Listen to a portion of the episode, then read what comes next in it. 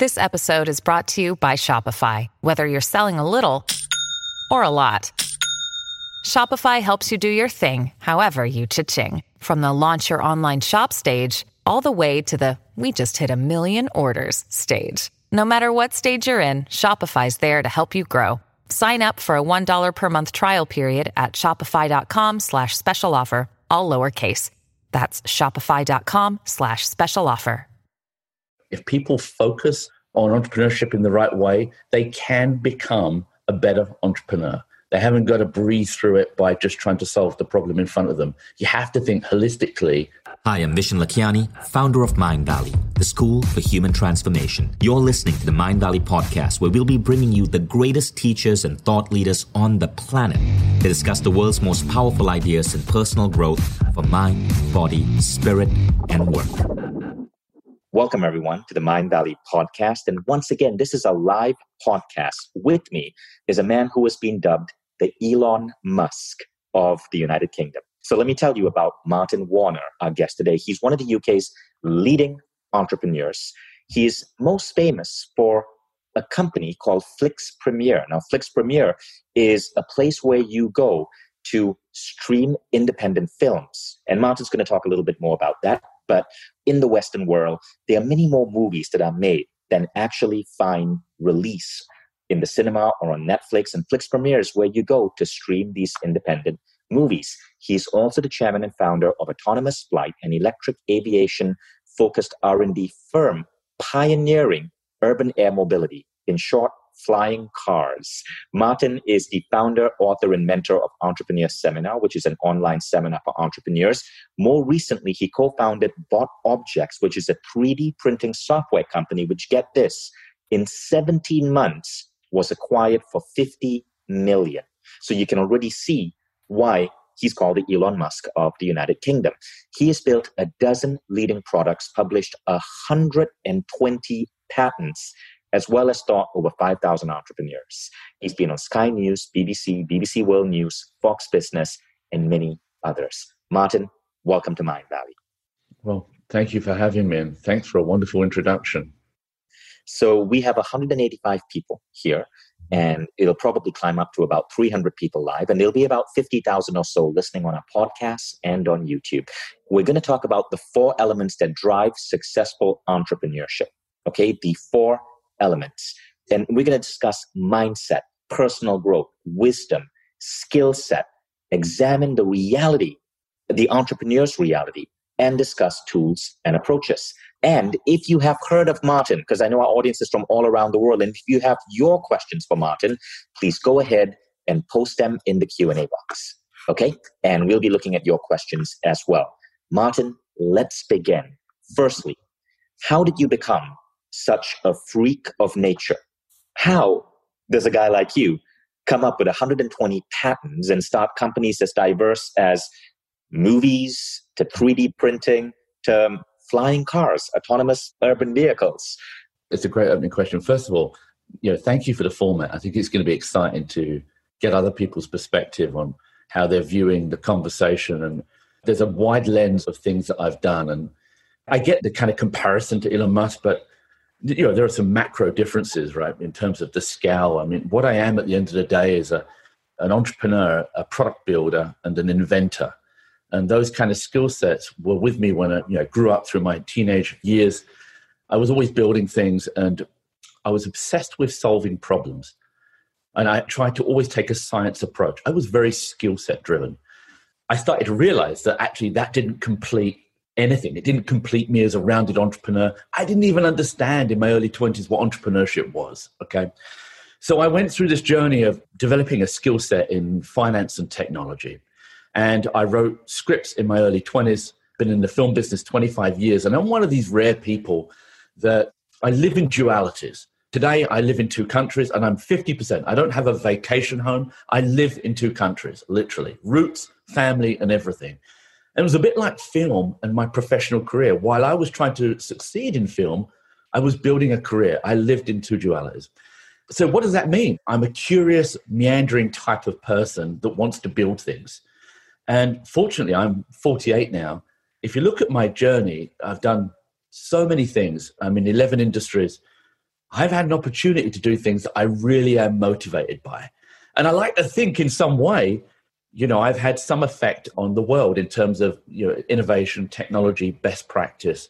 How big or impact, hard to quantify. But but what I have done is I've been really fortunate to be able to work on the things that I work on. As I got older and I had more money, or let's just say more net worth, I was able to focus on bigger problems and things that were perhaps even more germane to my interests.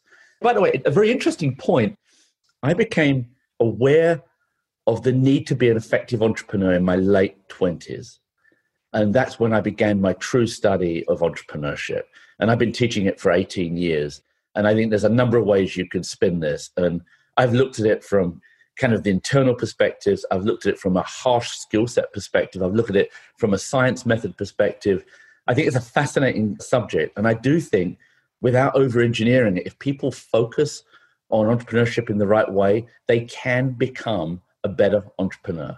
They haven't got to breathe through it by just trying to solve the problem in front of them. You have to think holistically at the subject of entrepreneurship. I have a question because there's one of the reasons I was excited about interviewing you, Martin, is because you've been able to build multiple businesses in multiple industries. I think you said 17 different industries? 11 different industries. 11 different industries, yeah. multiple businesses in multiple industries. So there's obviously a pattern. There's yeah. something that you've discovered that you can replicate. But mm-hmm. here's what confuses me mm-hmm. I'm in just one industry, education, ed tech, right? That's my industry.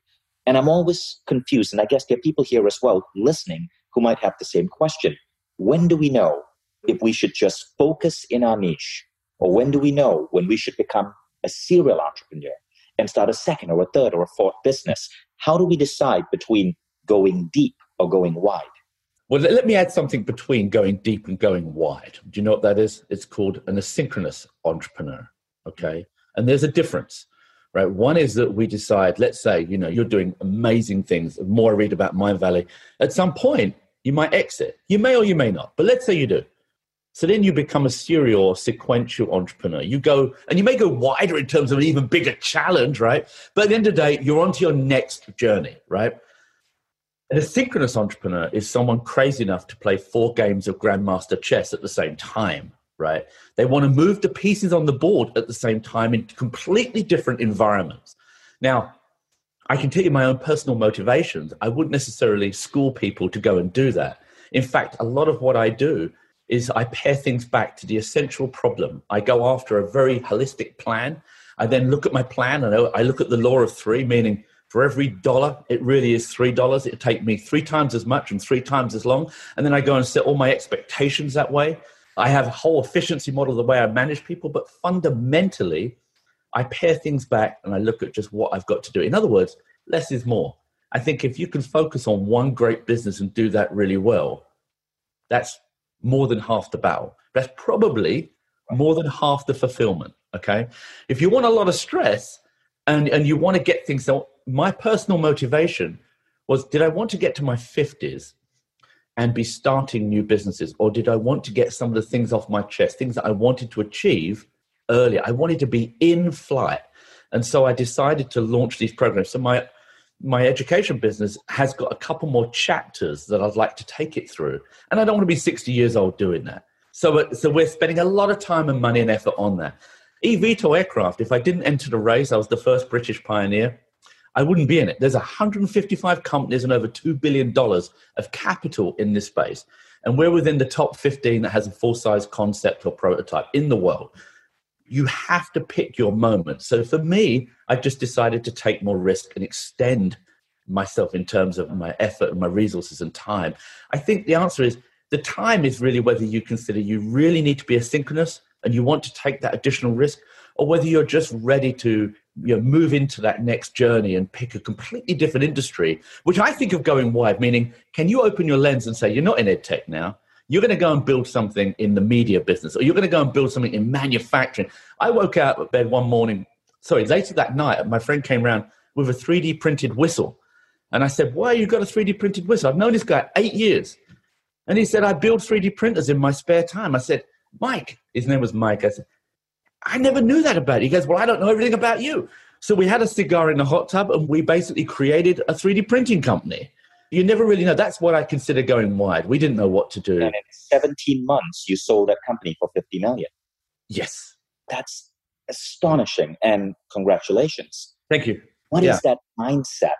Now, you're also a teacher. What I like about you, Martin, is that many entrepreneurs are unconsciously competent. They are good at what they do, but they cannot decipher what they do and train a student. You're consciously yeah. competent because you're also in education. Mm-hmm. And this is where this interview gets interesting. What makes you Martin Warner? I don't mean what in terms of what natural advantages you have or a high IQ you were blessed with, but what are the approaches that you think other people could emulate?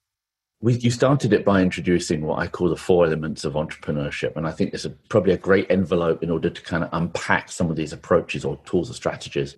Let me step back just slightly and say that I came out of a skill set generation, really pragmatic, really functional. If you couldn't touch it, it didn't exist. And like if things were bad, you just had to get on with it. If you had a bad day, it was like, you know, don't be weak, just get on and move on.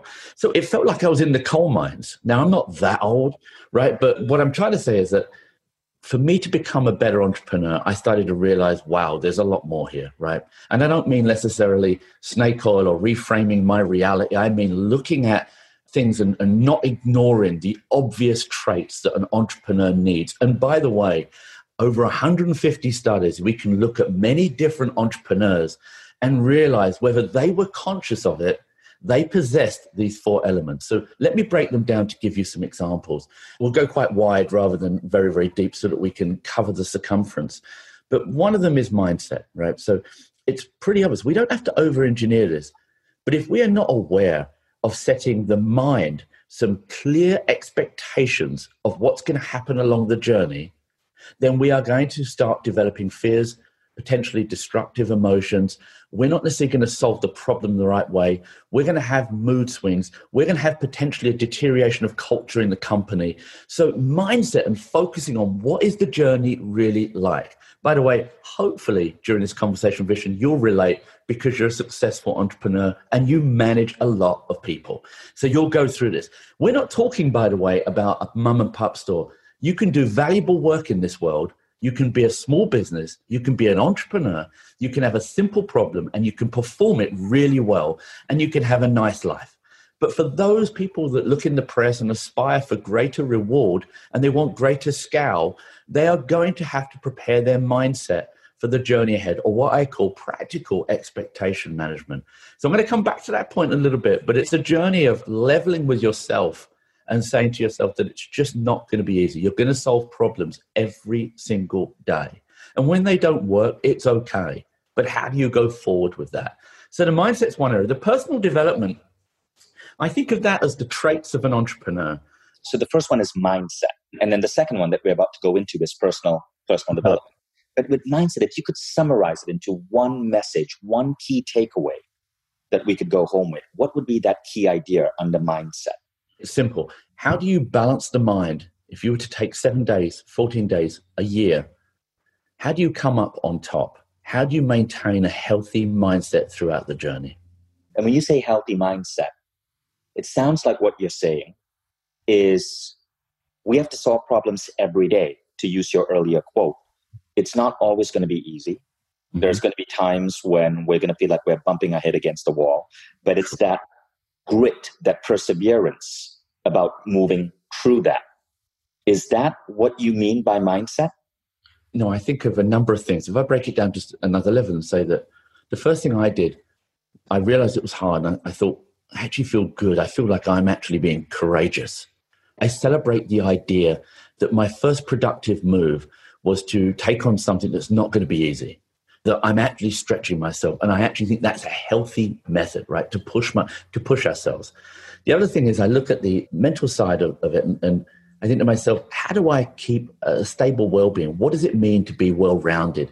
How do I come to work and do the best work? Some, for me, a healthy mindset for entrepreneurship is figuring out what else is going on in your life because you, at the end of the day, we have one brain, we have you know a pair of hands and a body, and you know depending on what philosophy, you know, we have a soul, but we don't have multiple. This is it. So if I have a bad home life, or I can't sleep, or I have other deprivations, if I don't eat well, if I don't watch my caffeine intake, I'm going to, first of all, come to work. I'm going to be battling with my own demons or my own moods. I'm not going to be as productive on some days. I'm not necessarily going to communicate at my most effective with people. And that's a shame. That's a tragedy. And by the way, having come from investment banking and worked the 14, 15 hours a day, and I still work those kind of hours, more out of passion. But back then, I had no choice. I had to do it. I felt that if I didn't correct my mindset, and it had nothing to do with skill set at this point, right, or even traits that were in me, I had to think about what was a happy, healthy well being.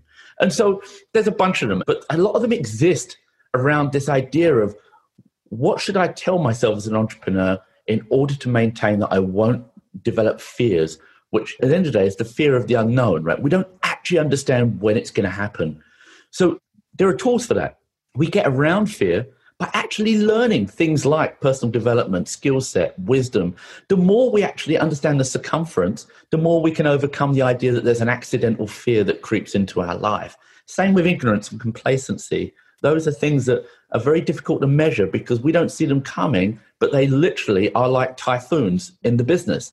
I tell myself that those are out there. I give myself a, a reality check as an entrepreneur, and then I basically break down things that I think can help me achieve a healthy state of mind.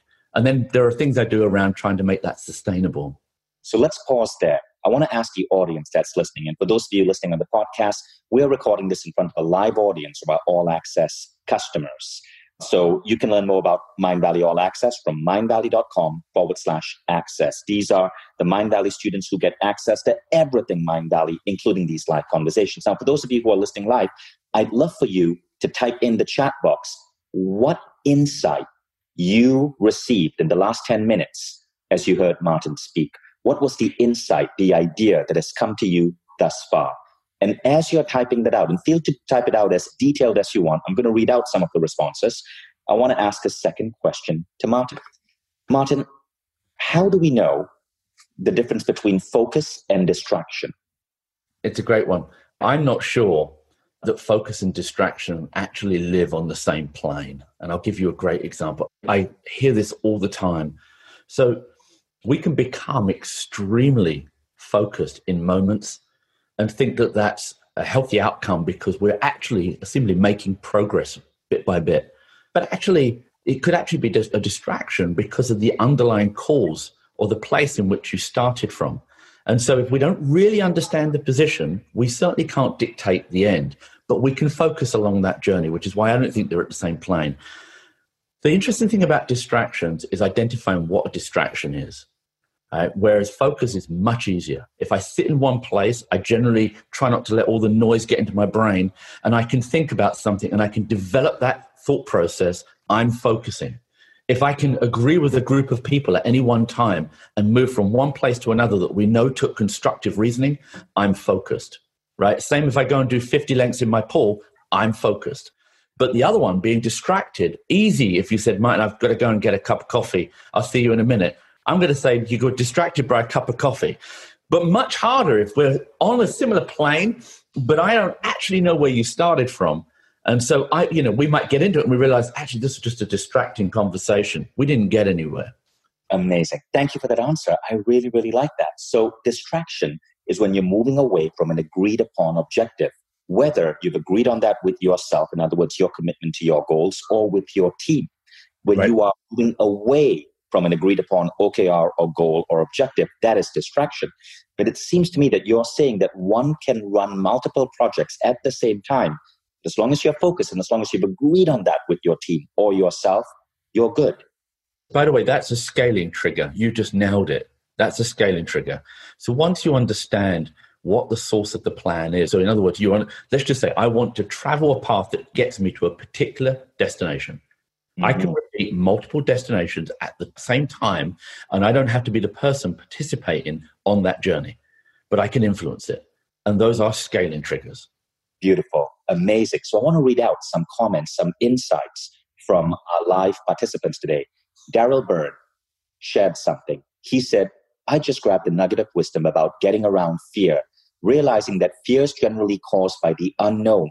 By learning more about the process, you eliminate the fear of the unknown. Thank you, Daryl.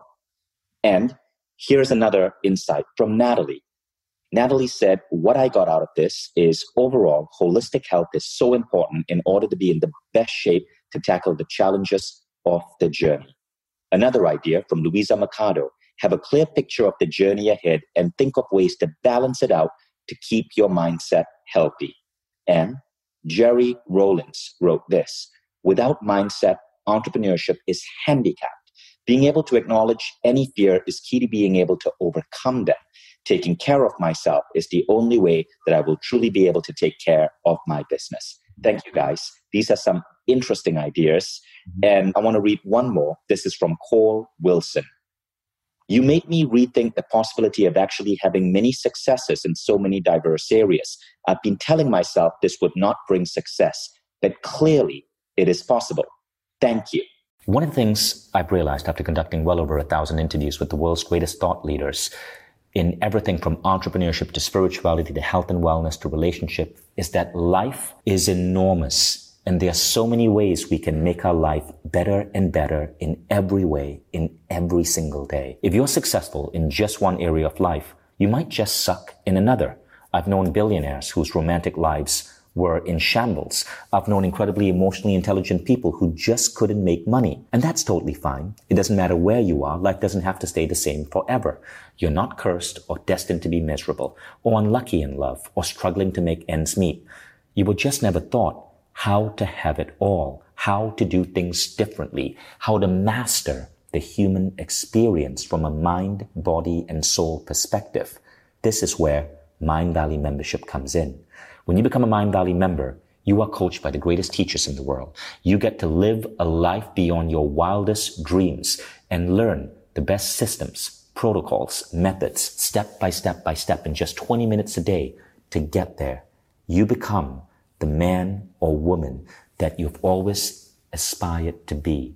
And this happens in the easiest, most effective way because of the Mindvalley transformational model. Go to mindvalley.com forward slash now. Don't settle for ordinary. Don't settle for your life the way it is now. Aspire to step into your greatness. So let's go on to the second idea that you were going to share, Martin, which is personal growth. This is one of my modules. So, entrepreneurseminar.com, I, I talk about identifying the entrepreneurship opportunity. And I think of that as two things. I think of it as in your world, I'd say, who is Vishen and what does Vishen require? And then what is the opportunity? And so, what is the map to get to the, the opportunity? And, and then, how do you build the opportunity, which is Mindvalley? So, for now, we're focused just over here. And I call those the traits of an entrepreneur. This is one particular study. And there are 11 or 12, depending how you break it down, key traits. But one of the traits would be exceptional problem solving skills. Another one could be resiliency. Another one could be risk sensitivity. Another one could be advocacy, right? And they go on and on. The idea is that at any one time, we have a number of those traits that exist in us. But you know, we're obviously better at certain things than others, and some of them we do instinctively, and some of them we have to work on. The good thing about traits is you can actually work on them. If I'm not the best ambassador for my company, there's something wrong. So I can learn how to sell better my opportunity. I can learn how to develop perhaps better confidence because I need to step back, reframe what the opportunity is, feel better about what I'm doing. Perhaps I might have to make some repairs in the background and then go forth with a more stronger advocacy stance. I can make changes to the traits.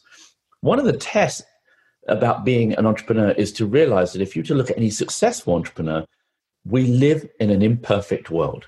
Right? People are not perfect. I'm not perfect. I try to be the best version of myself, but I'm not perfect. If you look at Elon Musk or you look at Steve Jobs or you go to any other famous entrepreneur that you want to think about, we all possess these traits, these magical traits. They're difficult in themselves to measure, but actually, if you had the time, you can measure them because you can map back an activity that you started that had a clear endpoint and it had a clearly value outcome. And you can say it was because I showed 20 30% of resiliency in you know working on this task. You can start to amplify why the traits are important. What i do is i write them down and i harshly critique myself and say well if i give myself a 10 in terms of my resiliency that means i've got it. I'm fully evolved. Probably don't have to think too much on it. And there's an old saying in entrepreneurship if it's not broke don't fix it right? Go innovate on something that's new. Don't try and refine the top of the pyramid, right? We don't shine points, we build blocks. So at the end of the day, in my opinion, those people that rank those traits, and there's a whole list in the program, but you can get them online, they're everywhere. You're trying to find things that are in the, the one to four range where you probably need, you're like, I'm not that good at that, or I'm perhaps a little unclear on how to unlock this trait. I need to become stronger. What I can guarantee you is well rounded entrepreneurs make successful entrepreneurs. If you ignore personal development in terms of developing your own value traits, you're going to probably fail. That's for sure. And so, where people have got away with it, and I could name a couple of huge entrepreneurs where they've got 80% and they're flawed in one area and they've muscled through. But actually, they probably could have got through more gracefully if they were more balanced in their traits as an entrepreneur. So, you can do the scoring system just to a little arbitrarily, but focus the mind on areas where perhaps you need to improve. It's a quick litmus test to improve your value traits. That's beautiful. And in Mind Mindvalley, one of the things we teach is the lifebook process of looking at your life in a 360 degree circle and ensuring that in 12 different areas of life you are thriving right? We don't want you to have an incredible relationship and have a superb health but be broke, or to have an incredible business but to have your health failing you and to have lost your connection with your children. Now, those of you who are listening, if you want to take a survey by Mindvalley and by Lifebook in partnership with Lifebook to understand what traits you may want to focus on, go to life.mindvalley.com. It's 22 minutes and it's a Wheel of Life model by Jon and Missy Butcher, incredible entrepreneurial couple. And you will learn where perhaps you need to spend a little bit more focus on so that you can be more well balanced. So, in your case, Martin, what are some of the traits which you think are most important to develop to be better as entrepreneurs? So, right now, I look at sub traits because I actually think it's a better way to define me. But if I keep it at the high level, I think, first of all, advocacy is critical. So, you have to be able, no one's going to sell your business you have to be front and center. You have to be proud and you have to be courageous. And you have to stand up to your convictions. So that's key. You have to be ambitious. So I'm giving you the obvious ones here, but without them, you don't stand a chance, right? So you've got to want the reward. You've got to want to put in the effort. This links to another one fortitude or intestinal fortitude. We have to go beyond what most people will do. So I've heard a lot of people talk about, you know, from four hour work weeks to being able to work smartly all of that is true, right? You can work smartly. But back to this imperfect world, it's bullshit to assume that we won't have to work hard at some point or we might not have to correct something. And if I made a bad move, I play a lot of chess. If I make a bad move in chess, I could die. It could be the end of my game. But I might be able to correct it if I put some hard thinking in, right? So we have to look beyond that. So resiliency and internal or intestinal fortitude is key. Insightful listening and what I mean by that is that you can be a listener, but you've got to understand the frame in which insights are delivered. You've got to be able to prepare yourself to grab them. Some of the best teachings in entrepreneurship, they come from other people. We're going to talk about it, I'm sure, in a little bit. But wisdom is something that we don't, again, it's not broke, don't fix it. We can listen, we can receive those insights, and then we can think about the application of them. I'll leave you with uh, perhaps one more, probably the biggest one of all, other than open mindedness, which I think you can do a lot to prepare the mind to resist, you know, feeling insecure, resist this idea that you're attacked, you're being attacked from every angle. Being open is probably one of the, the greatest things you can give yourself as a gift as an entrepreneur because you don't have to be the smartest and you're not going to solve it on your own. You need other people. But if you took a competency that you were recruited for and I said to you, what's the next big thing that you look for in people, what would you say?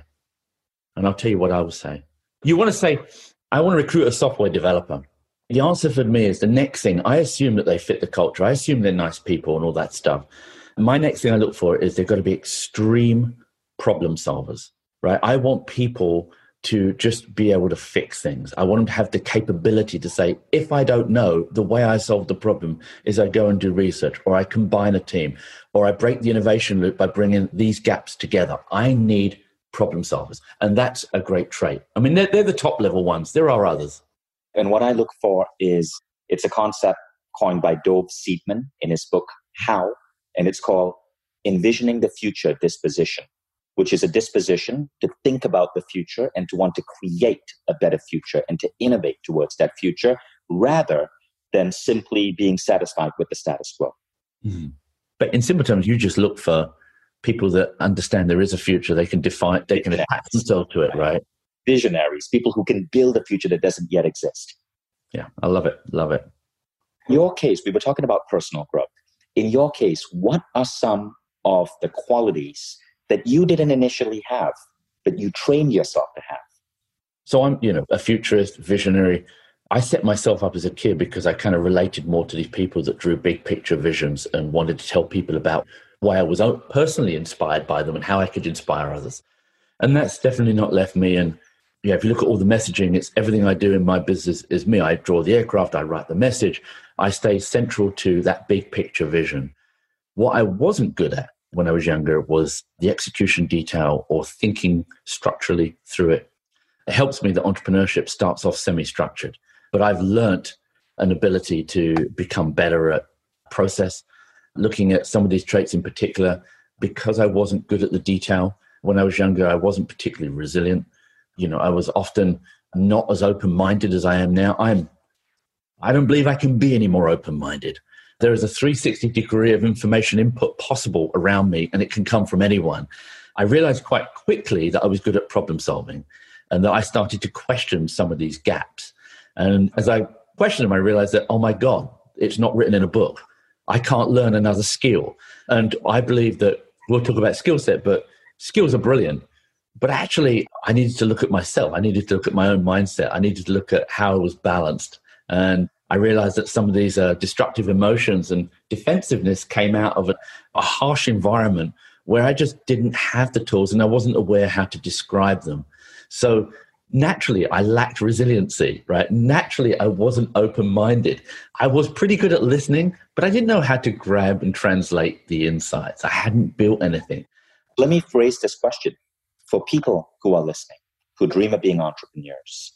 What would one or two skills that you suggest they must are essential to influencing their odds of success. Skills that they can go out there right now and study learn or develop. Not something you're born with but something you can you can step into. I think there's there's too many but let's just prioritize some big ones. Let's just say on the general management side. The amount of questions we mentor in a year that are focused on time management idea management prioritization. If you want to become extremely effective very quickly. It's like getting up on a snowboard and you can actually do it. You may not become a master, but you can do it competently. You have to learn how to process ideas, where they come in, when do you choose to actually grow them, who do you assign them with. Same with time management. People are incredibly undisciplined by nature. It's something we can become better at, but you can go and learn all of that. Those are processes. So, you know, time and idea management being able to prioritize your outcomes is a great skill. Another one, if you're in entrepreneurship, because it's so central from the beginning of the journey, whether you're the founder or co founder or you're early founding member of a team, right the way through to just working in a one, two year company. At some point, if you're going to progress through management, you have to be able to hire great people. I won't say too much here, only because my DECA model, which was written years ago, there is so much on recruitment and everyone talks about it. But I will tell you this if you don't think the two hints are you can learn successful recruitment and it is about profiling and it is about understanding that you are selling on the supply and demand side. I'm a recruiter just because I pay you money, Vishen, I still have to sell you the opportunity. So, understanding how you profile the right person for your company and then being able to have this bidirectional attraction or selling process, and then how do they come into the culture is critical. You can learn an awful lot about hiring people. And if you get that right, you can save yourself a lot of problems. The third one that comes up all the time is that if you're not in the mum and pop shop and you haven't gone for a bank loan or spent your friends and family money, or you can't monetize the business quickly, you've ended up going for a bigger business with a bigger vision and you, you know, you want to make millions. Well, first of all, you're going to need a lot of things to go right. There's no question. But what you are going to do is you're going to have to inject capital. At any one time, you're going to be talking to at least two sets of investors along the curve, be it seed, angel syndicate, right the way up to venture, Series A, Series B, etc. Now, I come from venture capital. I can tell you that wherever you are in that, even down to business angels, there is a preparedness that you need. And raising money is about life favoring the prepared. So you can learn that skill and you'll need it if you're going to aspire to a very big outcome. I'll give you a, takeaway that we were debating at a conference a little while ago. It was year 2016. They said, you know, Martin, you build all these things and they have tens of millions exits, but what, what about the unicorn? And to me, a unicorn exists in a book. I don't think of that as a monetary level of guidance, right? I'm not sitting here thinking that there has to be a billion dollar outcome. But what I can concur is I'd much rather have a business that's five to eight years old that I've got more chance using scaling triggers to get to half a billion than a billion then I really want to go through and figure out in 17 months how everything has to go right to make 50 million because it's the reverse of scaling. There are no scaling triggers. You need to understand asset accretion. You need to understand IP development. You need to understand the exit process. You need to get your product messaging iteratively correct. Obviously, it's a process of review. Uh, we didn't spend a dollar on PR. We needed to have a precise vision and one that we could communicate. If any of those things had gone wrong, and by the way, we raised only 600,000 of capital and it was as a favor. We didn't need to raise capital. I don't want to have to replicate something that is so perfect in an entrepreneurship cycle. There's a few examples of things you can go out and you can learn that are what I'd call the core level of entrepreneurship.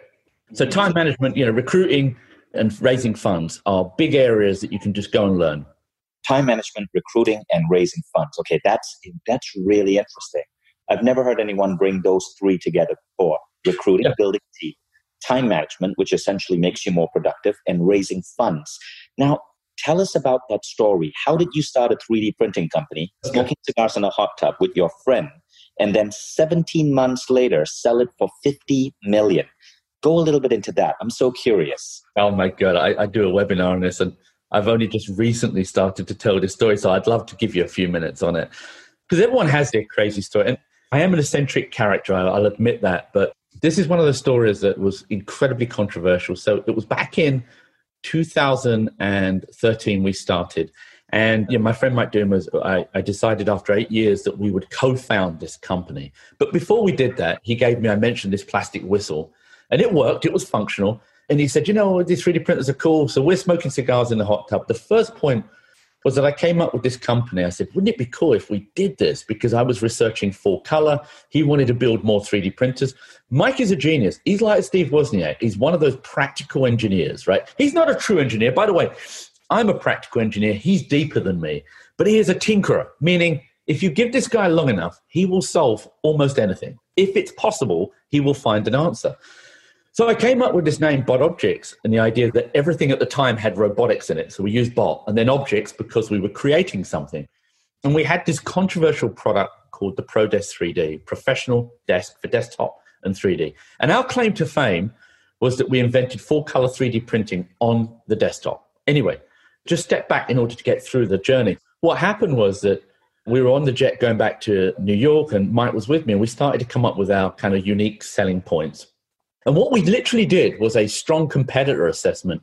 And we said, what do we love about 3D printers? Now, we both knew what all the great functions were, but we said, you know, wouldn't it be great instead of it having two motors, could it have 13 motors?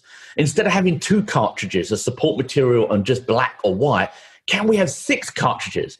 And then we said, hold up, are we sure that CMYK, an inkjet printer, could work for plastics?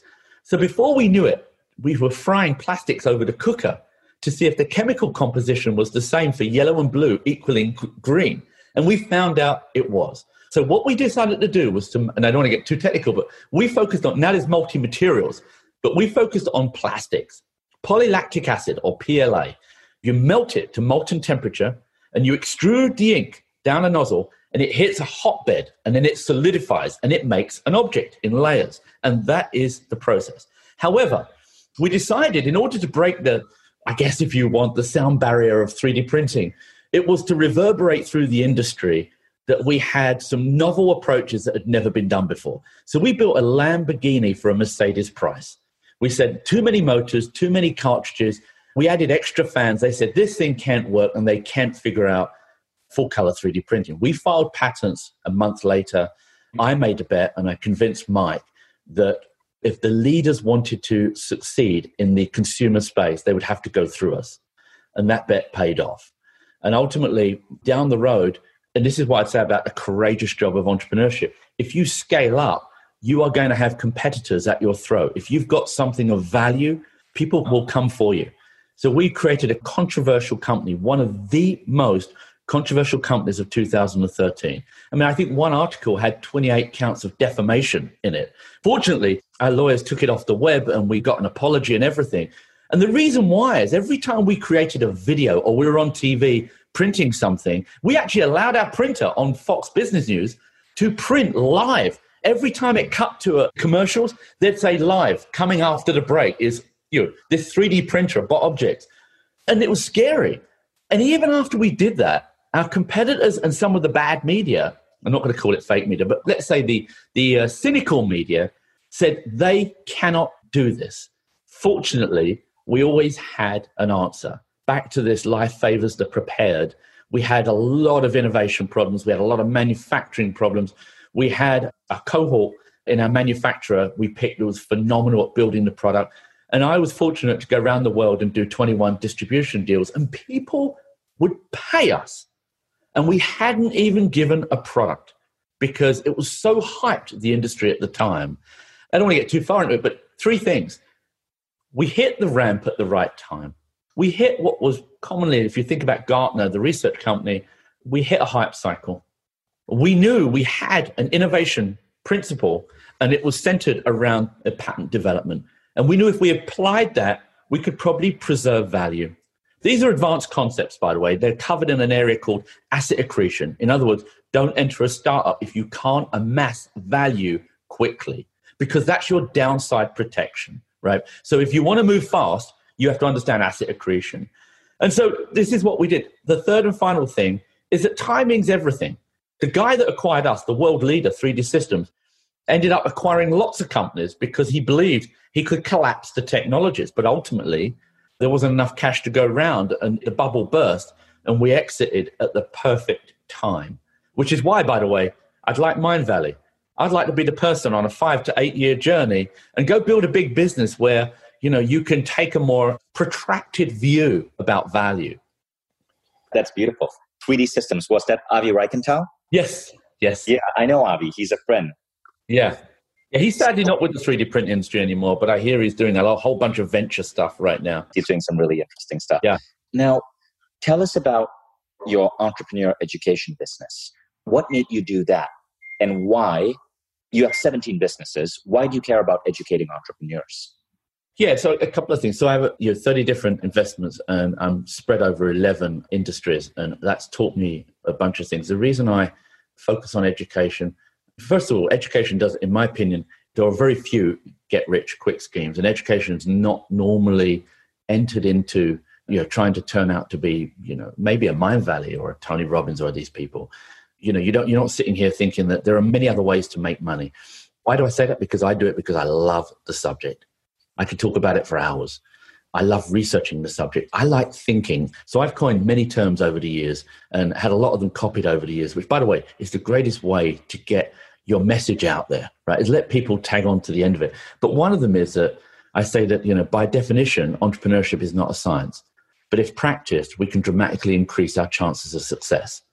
The underlying motivation for me is that if I continue to focus on the subject, I can look at the decision modules, I can see how they connect, and then ultimately I can say that if you take at least two functions, you can find the right insight or decision to make at somewhere on your entrepreneurship journey. Most decisions in entrepreneurship combine functions. So customer acquisition involves sales, it involves marketing, it involves finance, it impacts reporting, investment raising, etc., etc. So I like this idea that the better we can understand how it fits, the more we can down press into the skill set zone where we can learn it easier. I actually think it's harder to do the, the work up top than it is to actually learn skill set. So what I try and do is push it sort of down, you know, down the pyramid. So first of all, I love it. I love teaching.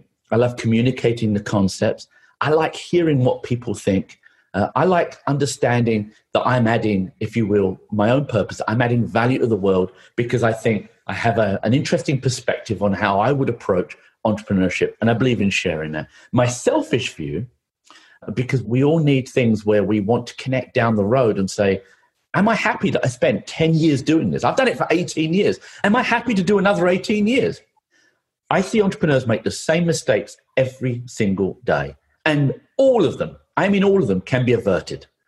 And so if they take my training, my view is the foundation program, and then I have this unlimited mentoring program, and it's obviously subject to my capacity, but they can ask me five questions or a thousand questions in a year.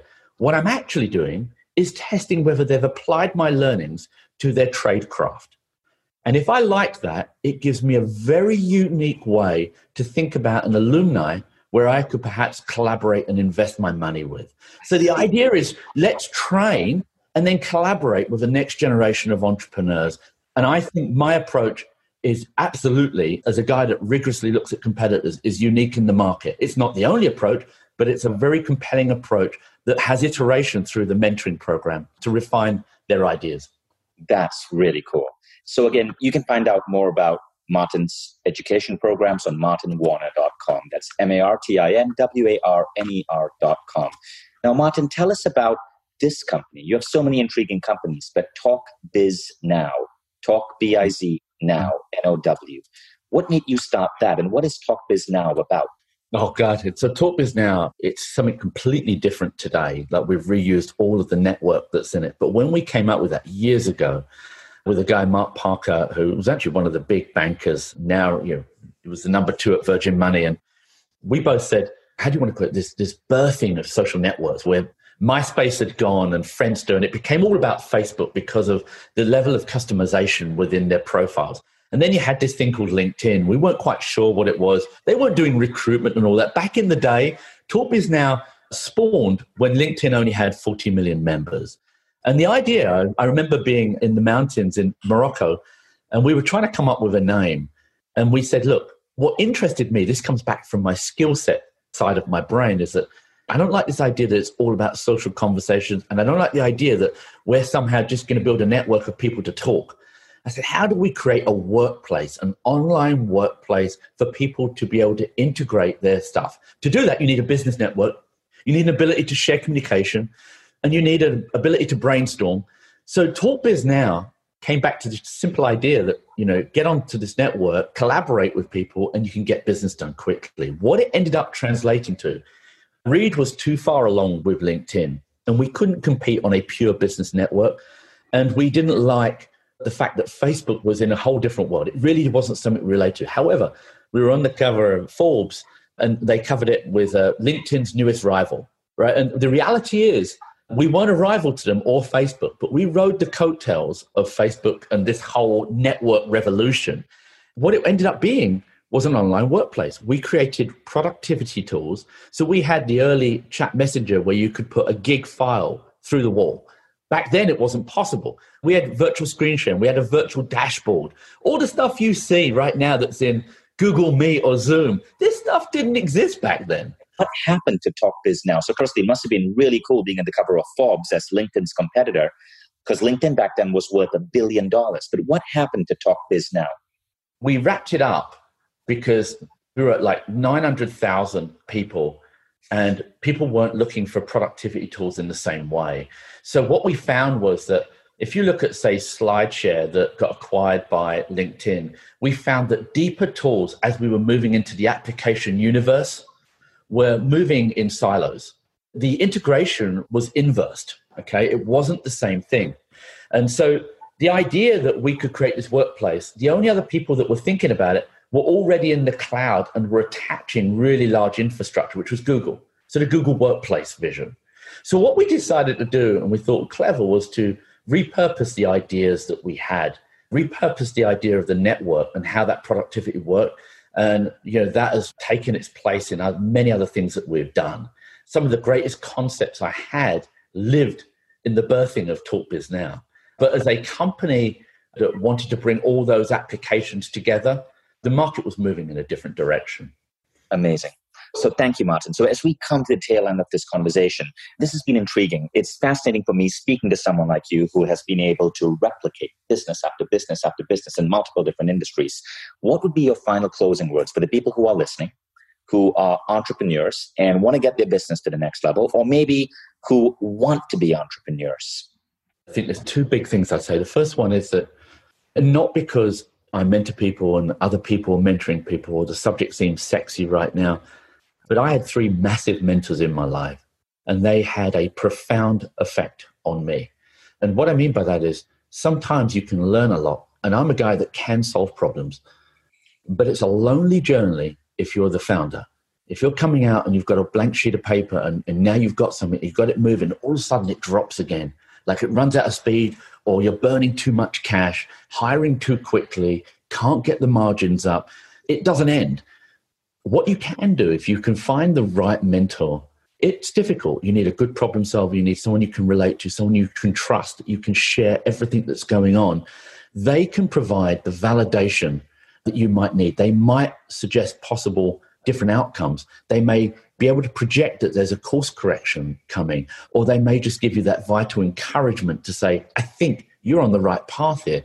Now, to get a mentor like that, you need someone on a similar wavelength that you trust. It's a little bit like counseling. If you, if you don't trust them and you're not open, they're not going to counsel you. They're not going to be able to help you. They've got to be able to go on cradle to grave, meaning you've got to be able to build a product, start a company, raise funding, and sell it.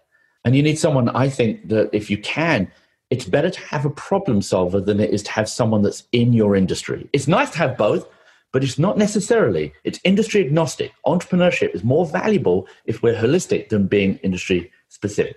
That's the first thing. Get a mentor if you can. By the way, it doesn't matter whether you're getting into entrepreneurship to get a good mentor, they'll probably want to see you step into entrepreneurship, not necessarily, or you are somewhere along your journey and you're trying to figure out that mentor. And by the way, often you'll have more than one mentor, even for the same journey. You know, we move our life through chapters, and mentoring is the same thing. The second big thing I'd say is that understand where we're complete. Harvard Business Review did a great article about the incomplete leader, and I fundamentally agree with it. And that's that if I was to look at myself back on these traits, there are things that I'm exceptionally good at, and there's some things where I might not like to do it. I may actually not be good at it. I may have no interest in raising my competency in it. But what I realize is if you plug together, I better find people that can complete me.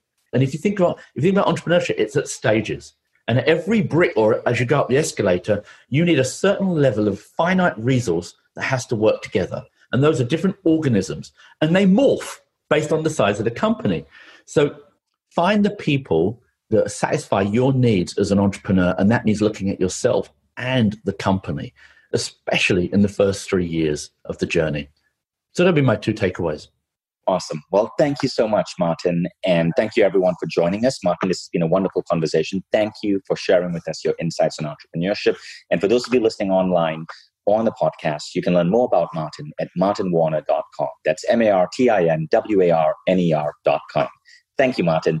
Thanks, Vishen.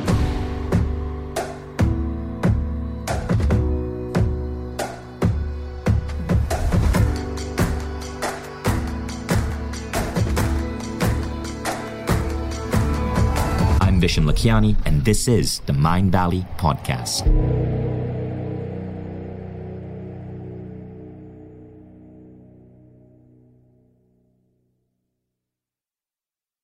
If you like the Mindvalley podcast, take the next step. Become a Mindvalley member. Imagine being coached daily by the greatest teachers on the planet. How quickly would you transform your health, your mindset, your body, your relationships? How quickly would you double the size of your company? How quickly would you see your career grow? How quickly would you eliminate any limiting belief that's holding you back and manifest a life that you once thought beyond your dreams? When you become a member, you don't just get access to the greatest education in the world. You become part of a community of 150,000 of the most incredible people dedicated to personal growth. Go to mindvalley.com forward slash now to get started.